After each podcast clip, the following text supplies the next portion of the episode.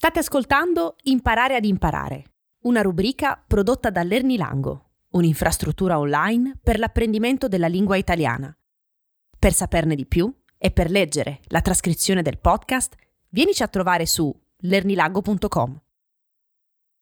Per adesso, buon ascolto dell'episodio Come memorizzare nuove parole.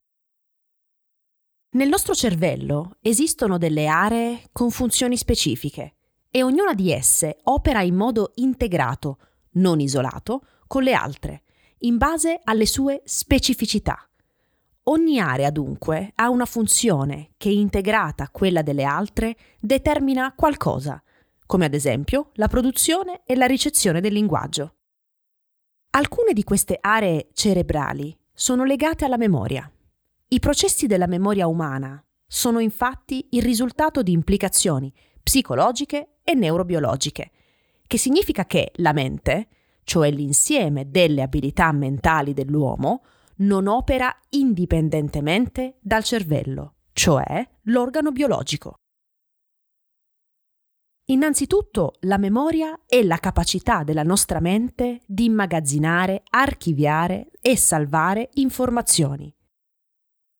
Esistono tre tipi di memoria. La memoria sensoriale, la memoria a breve termine e la memoria a lungo termine.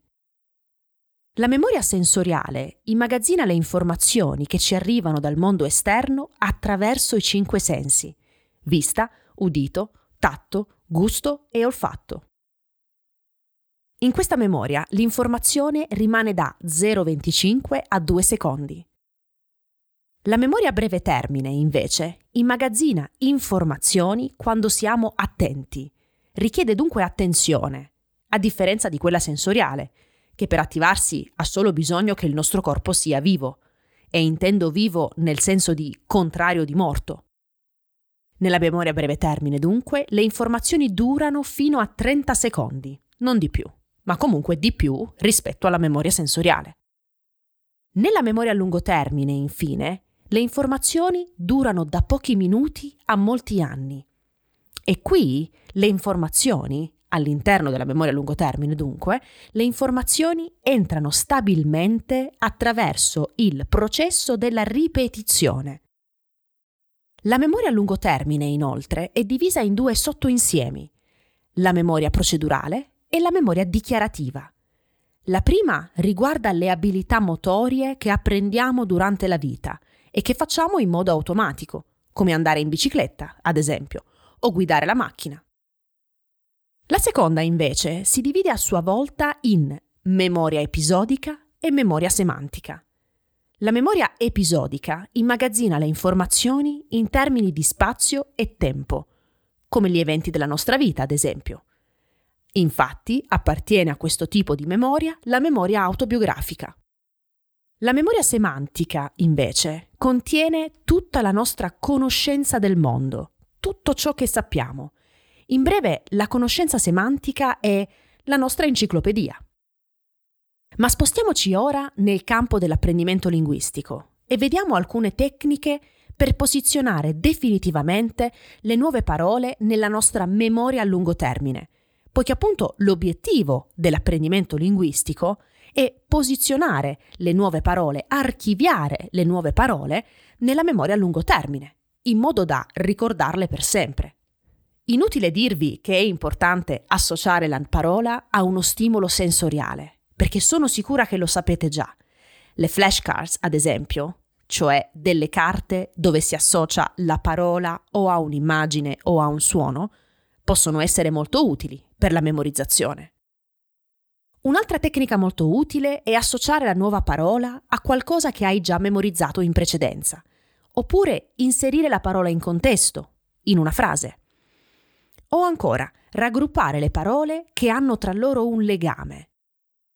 Possono essere ad esempio parti dello stesso oggetto, o azioni che si fanno nello stesso luogo, o azioni che si possono fare con un oggetto.